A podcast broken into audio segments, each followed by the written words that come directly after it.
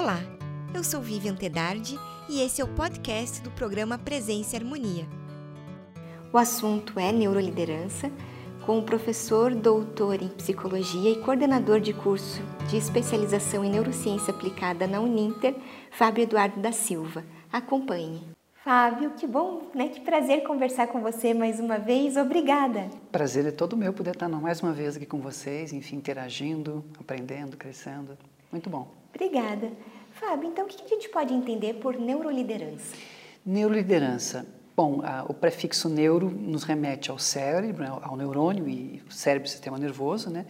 Liderança é essa ideia da gente poder estar interagindo com as pessoas para produzir resultados aonde uma pessoa em particular tem um, um, papel especial que é o do líder, né? Então, juntar essa ideia de um líder ou de uma líder, né, com o conhecimento do cérebro dá a, a ideia de neuroliderança, que significa, na prática, conhecer como que o cérebro e o sistema nervoso funcionam, né, minimamente. Também cabe um parênteses aqui que a ciência conhece muito pouco sobre como nós funcionamos, né? Mas, enfim, dispor desse conhecimento e a partir, partir desse conhecimento uh, fazer as ações de liderança. Esse conhecimento nos dá uma ideia bastante diversa do que é um ser humano, daquele olhar que nós temos quando nós olhamos ele por fora, vamos dizer assim, mesmo quando nós medimos e observamos o comportamento de uma pessoa, né? Quando a gente observa uma pessoa fazendo alguma coisa, a gente deduz que ela está fazendo por uma razão que nos parece lógica, né? Usualmente a gente não sabe por que as pessoas estão fazendo as coisas, nem elas mesmas sabem, né? Uma área também parecida, que é o neuromarketing, é, utiliza desses equipamentos para ver por que, que, as pessoas decidem, porque ela, quando elas são entrevistadas, por que, que você gostou do produto? Por que, você comprou esse produto? Elas dizem alguma coisa que elas construíram, né? mas que não é o que aconteceu com elas. Então, nem mesmo a gente, às vezes, sabe por que, que a gente age, por que, que a gente decide de uma determinada forma. Então, conhecer um pouco de como funciona o cérebro nos dá uma, uma, uma noção diferente de como a pessoa funciona, de como eu funciono e como que se dá essa relação. Então isso faz uma diferença muito grande, né? Eu diria que é menos ingênuo quando a gente observa e vê as pessoas agindo, a gente, ah, eu sei por que ele está fazendo isso. A gente não sabe. Enfim, é isso. Bom, então neuroliderança, se a gente entender que aprender a liderar, né, com o cérebro, como você mesmo comentou, de dentro para fora. Como que é possível a gente entender então esse então, processo? Então, esse de dentro para fora tem, tem duas, duas, dois aspectos importantes. O primeiro é esse mesmo que eu falei antes, de você compreender como que o cérebro funciona. Né? Agora nós estamos aqui nos comunicando, estamos né, gesticulando, trocando emoções, trocando oralidade, enfim, conversando sobre um assunto. Né? E estamos fazendo isso de uma forma, por exemplo, não consciente. Isso está fluindo espontaneamente, ninguém está controlando coisa alguma. Né? Então, essa noção de que as pessoas se controlam, por exemplo, é uma ilusão muito bacana. Nós somos controlados por N coisas, mas nós não nos controlamos. Então, saber um pouco mais de como o nosso cérebro funciona dá um jeito diferente de olhar, de dentro para fora. Mas tem o segundo aspecto que é, é o autoconhecimento. Não adianta apenas eu estudar como que o cérebro funciona. Então, eu vou aplicar isso para você agora, Vivian, sabe? Agora eu já estou super entendido e vou aplicar isso em você. E não perceber nada que acontece comigo. e essa é uma das grandes ilusões que, inclusive, o conhecimento nos dá. Quanto mais a gente sabe, mais a gente vai se achando né? e se percebendo cada vez menos. Então, a ideia é que a gente não apenas estude como o cérebro funcione, mas que a partir disso a gente também possa se estudar melhor, se conhecer melhor. Porque da mesma forma que eu não conheço o outro só olhando para o outro, ou mesmo estudando algumas, algumas abordagens convencionais, né, todas são complementares. Né? A neurociência não é a única, não é a melhor, ela vem agregar conhecimentos diferentes. Né? Da mesma forma que eu não consigo compreender os outros de uma forma geral assim, eu também não consigo me compreender só por uma vontade que eu tenho. Então, se eu compreendo como que são os meus, os meus mecanismos de ilusão, por exemplo, quanto eu me engano, eu posso me enganar menos. Eu não vou deixar de me enganar, mas eu posso me enganar menos, eu posso estar mais atento às relações. Né? Eu posso mais perceber, mais, perceber, por exemplo, mais como as pessoas mexem comigo.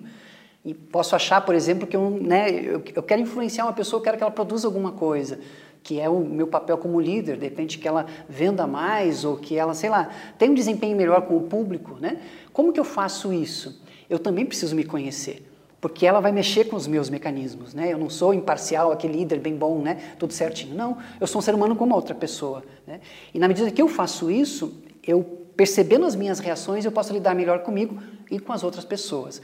Aqui eu já posso falar um pouquinho também da questão da emoção, que é um elemento crucial e que é crucial em todo o processo de liderança, né?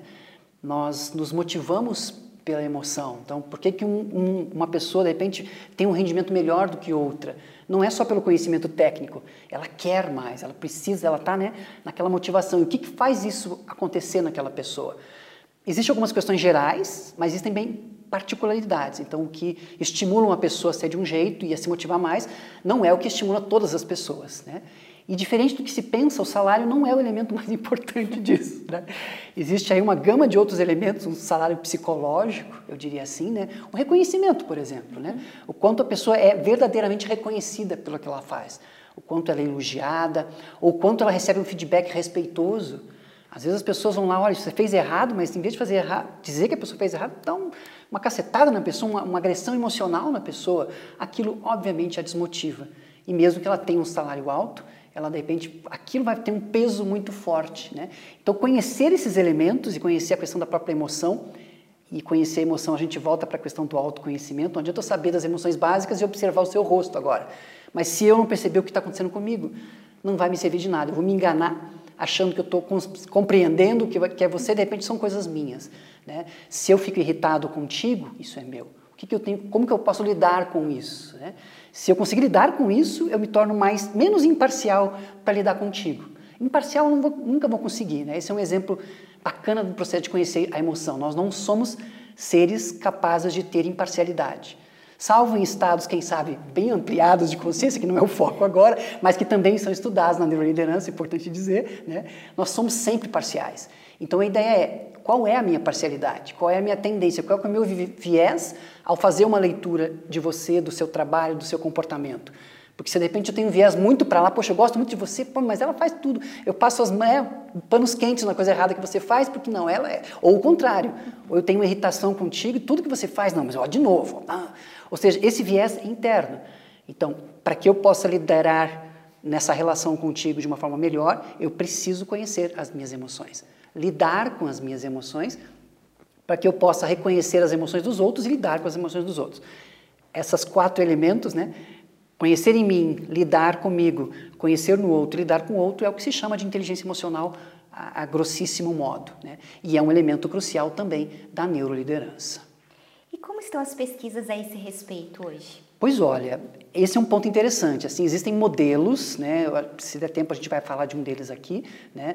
Mas existem poucos estudos sobre neuroliderança. Existem muitos estudos uh, sobre o próprio cérebro e o quanto isso impacta nas relações. Agora, pegar um modelo desses, né, e testar isso num grupo de pessoas e depois mostrar os resultados, porque isso é uma coisa bastante difícil de você mensurar o jeito de um líder funcionar, por exemplo, né, ele pode seguir alguns princípios, ele pode fazer um processo com ele, só que o comportamento das pessoas não é influenciado só por isso.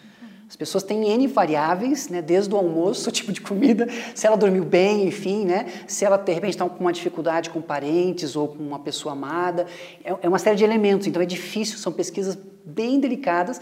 Tem sido feito alguns estudos né, com resultados assim animadores, eu diria assim, mas não existe, assim, não está num status de ciência, de conhecimento que a gente possa dizer, olha, esse modelo aqui é bom, funciona. Nós mesmos, no instituto que nós participamos, né, o Instituto Neuropsi, estamos desenvolvendo um modelo com vistas a aplicar e testar esse modelo. E é um processo lento e difícil. O que mais acontece, porque a área das organizações não é tão uh, rigorosa com relação à questão científica, é que esses modelos eles são aceitos e eles são aplicados e produzem resultados, mas você não pode dizer que o resultado foi exclusivamente em função daquilo, uhum. certo? Quem tem uma formação mais crítica ligada à pesquisa vai ter um olhar né, mais crítico a respeito disso. Então, em síntese, não existe conhecimento científico ainda que diga que um modelo X, Y ou Z seja bom, eficaz. Mas todos eles produzem resultados bastante interessantes. Né? E é possível correlacionar a neuroliderança com uma nova abordagem para a gestão de alta performance? Por certo porque na medida que a gente conhece como que o cérebro funciona, minimamente como o cérebro funciona, é sempre bom fazer essa crítica junto, né? Senão as pessoas não têm a impressão de que, olha, se conhece tudo do cérebro, que não é verdade, né? Mas a gente pode criar um ambiente que seja mais favorável para que o cérebro funcione mais, né? Por exemplo, um ambiente estressante, até um determinado nível, assim, um limiar, ele pode ser bom. Passando aquele limiar, a gente entra num estado mais de alerta, de, de, de, de propensão a, a, se defender, né? e isso nos, nos reduz a capacidade cognitiva. Né? Quando a gente está com medo, por exemplo, ou com raiva, nós estamos num nível mais instintivo, mais reativo e menos criativo, menos proativo, né? menos eficaz por conta disso. A gente reage mais, faz mais do que a gente já sabe e de uma forma mais espontânea, mais instintiva e percebe menos da gente, se torna menos criativo. Na prática, significa que as pessoas trabalham, rendem menos. Então, se você tem um ambiente favorável né, para que o cérebro funcione melhor, ele vai funcionar melhor. Se você, você lida com elementos que trabalham com a motivação, por exemplo, você conhece as pessoas com as quais você trabalha, você respeita, você procura colaborar com elas, você procura coliderar com elas, porque liderança não é um em cima que sabe, que manda, como a gente tem nessa uhum. referência. Isso é um chefe, né? Essa é a diferença básica entre um chefe, aquele que tem o poder de mandar no outro, entre aspas, ninguém manda em ninguém. As pessoas obedecem também, entre aspas, porque elas estão coagidas a isso, mas é diferente o processo, né? E um líder que vai interagir com o outro, que vai respeitar o outro, que vai oportunizar dentro da limitação que existe na organização que o outro também seja líder, que ele também floresça, também se desenvolva. Porque não tem coisa mais motivadora no mundo que a gente se sentir se desenvolvendo, podendo realizar coisas, podendo crescer. Né? Então, quando eu estimulo o outro a crescer, eu sou um verdadeiro líder. Né? E isso significa partilhar. E eu só partilho se eu me conheço. Se eu não me conhecer as minhas inseguranças, os meus medos, as minhas autoafirmações, eu vou me colocar assim, olha, mas não sei o quê, sabe? Aquela coisa acima do outro. Isso não é, não produz um resultado bacana, né? E você está daí mesmo. Quais seriam então essas características necessárias para um neurolíder? Pois olha, existem várias, até porque não existe um modelo fechado de neuroliderança. A primeira que eu queria enfatizar, assim, não como mais importante, né, é o conhecimento porque a pessoa precisa conhecer, então, minimamente o, o cérebro, o sistema nervoso, as principais funções, né, para poder olhar para o outro de um olhar diferente, né, para sair da sua ingenuidade. Existe uma expressão chamada é, realismo ingênuo, que é assim, eu estou olhando para você e sei o que está acontecendo, sei que isso é do jeito que eu estou percebendo. Isso não é, isso é uma construção minha. Então, sair dessa ingenuidade mais imediata e fazer leituras mais sistemáticas, leituras mais de conhecimento mesmo, né? A partir disso, o autoconhecimento, o próprio processo, né? a gente não consegue se tornar um bom líder sozinho e a gente não se consegue se tornar um bom líder sem, ou uma boa líder, sem estar errando, continuamente aprendendo com os outros. Né? Nós precisamos dos outros para tudo. E a liderança é mais essencial ainda, porque o líder, efetivamente, ele só existe se ele é reconhecido pelos outros como tal. Não é ser o chefe. O chefe é algo que não depende de ninguém. Mas se eu sou ou não um líder, se você é ou não uma líder, depende das pessoas. E depende das pessoas na relação contigo. Então você precisa delas. E você precisa aprender com elas para se tornar uma boa líder. Então esse movimento de estar crescendo com as pessoas, o que eu chamo de uma humildade cognitiva, é essencial a um bom, a uma boa neurolíder. Né? Uh, outros elementos importantes assim também poderia considerar a questão de aplicar, de, de ter essa noção prática, porque Conhecer os modelos é interessante, trabalhar esse problema é interessante, mas você tem que aplicar. Você tem que ver e, e aprender com, né? A gente tem, por exemplo, um modelo bastante interessante que é proposto por, um, por pesquisadores norte-americanos é, que trabalham com quatro é, características básicas nossas, né? Eu até quero mostrar aqui na câmera, de repente o pessoal dar uma olhadinha, né? É, dentre elas, a conexão e o pertencimento, é, orientação e controle, autoestima e maximizar o prazer e evitar a dor. São quatro elementos básicos, e quando eu digo elementos básicos, eu quero dizer assim que são coisas que o nosso cérebro prioriza. Então, eu priorizo ter uma autoestima. Frequentemente, inclusive, eu coloco a minha autoestima um pouquinho acima do que eu merecia. Isso é uma estratégia boa da natureza, né? não é ruim, salvo se eu exagero demais, eu, né? aquela coisa que necessidade de pisar nos outros para se mostrar, isso naturalmente seja é patológico. Né?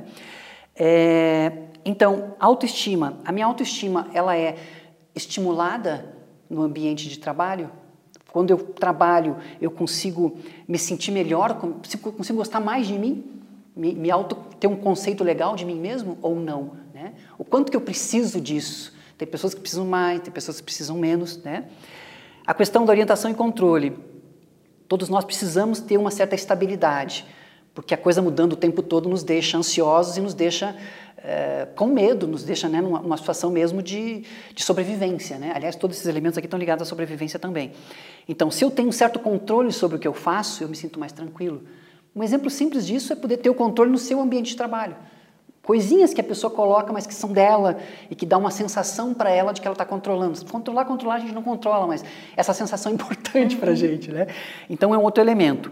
Também aqui pessoas precisam mais ou menos dessa, dessa. Então algumas pessoas têm que ter uma orientação maior, algumas pessoas precisam exercer um poder maior de autocontrole, né? Depende muito do tipo da pessoa.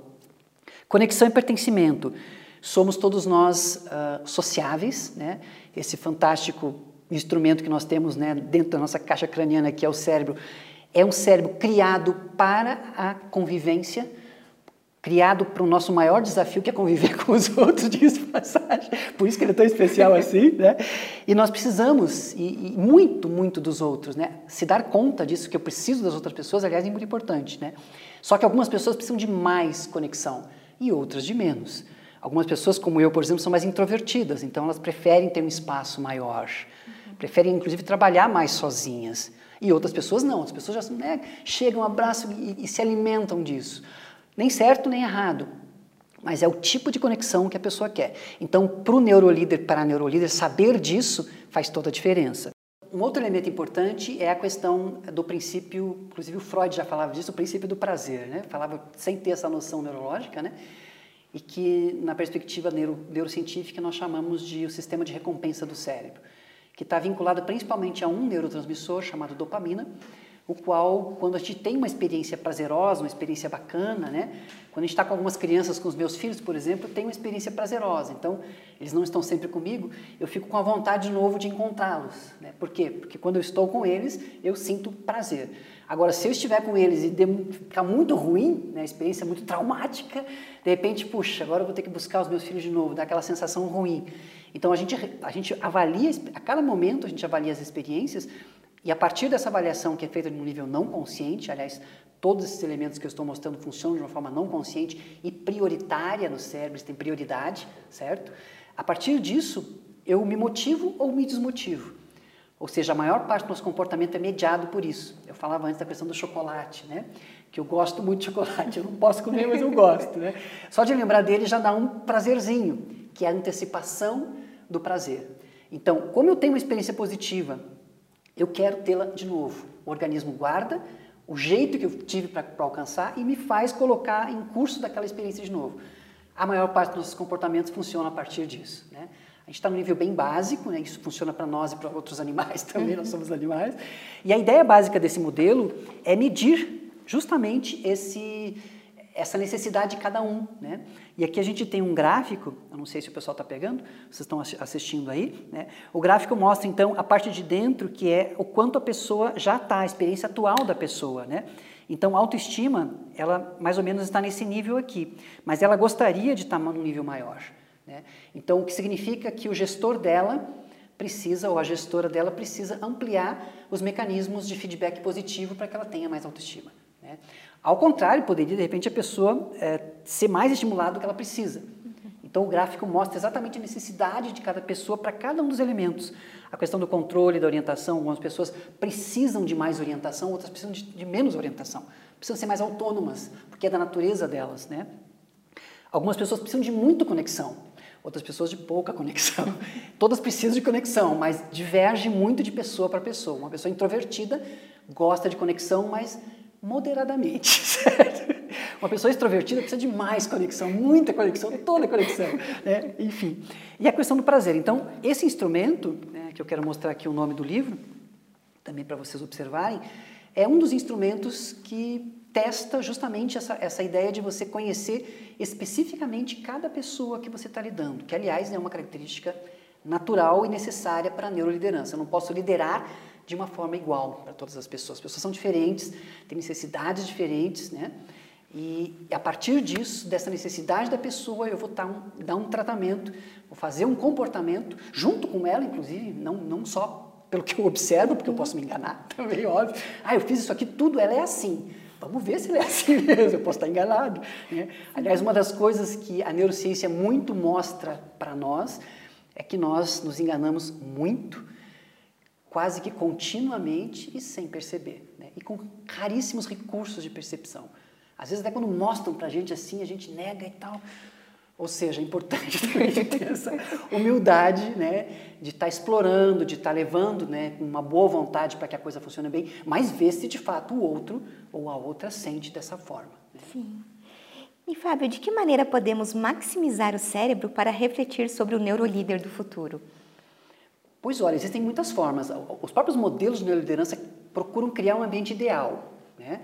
Agora, a gente pode olhar isso também pela questão do cuidado com o cérebro. Né? É, o cérebro, é, é, proporcionalmente, é o nosso órgão que mais demanda uh, energia, que mais consome energia, né? E por conta disso, ele é, precisa ser muito bem alimentado, no sentido bem literal da palavra, né? Ele precisa ser muito bem hidratado, né? Aquela questão básica dos dois litros de água é, é real para a maior parte das pessoas, guardadas algumas diferenças, né? Principalmente a, na parte da manhã, onde a gente desidrata o cérebro durante a noite, né? É, a alimentação é muito importante também, porque a maior parte dos neurotransmissores que vão mediar o que acontece aqui, eles são produzidos aqui, nos nossos intestinos. Né? Nós temos alguma coisa em, em, em, torno de 100 trilhões de bactérias né?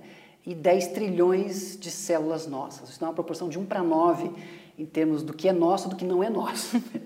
e mais ou menos um quilo o cérebro pesa um quilo e 350, um quilo e 400, um quilo e meio dessas bactérias, a maior parte delas aqui. E aqui elas produzem os neurotransmissores que vêm para cá, certo? Então, se a gente não cuida da alimentação, né, é, primeiro a gente não vai ter energia para estar mais consciente, nem para perceber nem a gente, nem o outro. Né? Se a gente não faz exercício físico, nós somos, nós somos animais ligados ao movimento. Né? E há pouquíssimos centenas de anos, milhares de anos, a gente deixou de fazer esses movimentos. Não dá nem centenas de anos, 50, 40 mil anos atrás a gente ainda corria que nem doido por aí, agora a gente não corre mais. fica paradinho nas cadeiras, fazendo as coisas, né? Uhum. Isso não é bom, o cérebro não funciona bem assim. Nós precisamos de movimento para que o cérebro funcione bem. Dei alguns exemplos, o sono é um outro exemplo importante, né? Sete a oito horas nós precisamos, depende aí um pouco da idade, da fase, né? É, são vários elementos que, a questão da sexualidade também é muito importante, vários elementos que não forem cuidados, a gente não vai ter um ambiente neurológico necessário para se tornar um neurolíder. A gente vai ter dificuldade de gerir o nosso estresse, a gente vai queimar milhões e milhões de neurônios, né? E vai tentar fazer uma coisa sem ter condições, né? Um outro elemento que se agrega a isso é a questão da neuróbica, que é fazer coisas diferentes, ou fazer coisas convencionais de forma diferente, né? tomar banho com os olhos fechados, segurar o mouse com a mão esquerda, estou tendo uma pequena tendência de tendinite de novo aqui, eu estou treinando mais de novo. É difícil porque o cérebro gosta do convencional. Quando a gente faz uma coisa diferente, dá aquele bzz, bzz, que significa que é difícil porque está fazendo novas conexões. Né? Então, existem ambientes organizacionais que são criados para que as pessoas tenham mais conexões. Então, são uma série de elementos que ajudam para o cérebro funcionar bem. Junta isso, então, com uma concepção de liderança um pouco mais otimizada pela ciência, e a gente tem então pessoas com um desempenho, a princípio, melhor. E o que a gente pode falar dessa relação também do processo intuitivo dentro da neuroliderança? Pois olha, a intuição é o meu carro-chefe de pesquisa e de prática ao longo da minha vida, né? Fiz uma especialização, mestrado e doutorado, vou pro, migrar agora para o pós-doutorado nessa área, né? Eu diria que a intuição é a nossa bússola principal, né? Os Rosa Cruzes sabem muito bem disso há milhares e milhares de anos, inclusive, como outras tradições, né? Mas a ciência agora vem mostrando isso. E, e o mais bacana, a intuição, ela está relacionada aos postos mais elevados de gerência. Ou seja, não se chega nesses postos sem ter um nível de intuição necessário, minimamente desenvolvido. E a pessoa vai crescendo na medida que ela vai crescendo a sua própria intuição. Eu não estou falando disso de estudos ligados à neurociência, estou falando de estudos ligados a próprias organizações. Aquelas pessoas que não têm um nível de intuição suficiente, o que acontece? Elas não conseguem dar conta daquela quantidade imensa de, de dados e de decisões que elas têm que fazer. Em síntese, o que é intuição, só para as pessoas também, não existem milhares de conceitos e nenhum consenso, né? Eh, primeiro, um processamento não consciente, né? uma organização não consciente baseada em experiência anterior, baseada em conhecimento anterior, baseada em aprendizado implícito, as coisas que a gente aprende sem estar consciente de que aprende, a maior parte do nosso aprendizado é dessa forma, né? E aquilo vem de uma forma organizada, bem organizada, num nível abaixo da consciência e se mostra como uma decisão, orienta a decisão. Né? Então, esse é o genérico do que a gente pode falar de intuição. Por outro lado, a intuição também pode ser alguma coisa que transcenda o aprendizado, o conhecimento e que envolva aí as percepções extrasensoriais, a percepção de futuro, né? Estou lembrando de um caso, a, a, intuição é muito utilizada em, em, áreas ligadas às emergências, né? A polícia, aos bombeiros, eh, a enfermagem. Estou lembrando de uma enfermeira que recebeu uma criança num hospital, né? Criança estava com jeitinho direitinho, assim, né? E não sabia o que, que ela tinha. Fizeram todos os exames e nada deu, né? Depois ela leu os exames e ela sentiu um ruim, assim, nessa região do intestino, que está ligado, inclusive, à questão da intuição, e disse, vamos levá-la para emergência urgentemente, vamos. E aí o médico que estava ali ficou sem saber, mas não, vamos, né? E levaram.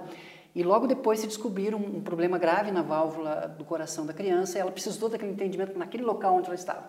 Se ela não estivesse lá naquele momento, ela teria morrido. Né? Uhum. Ou seja, a intuição é alguma coisa que transcende nosso conhecimento racional.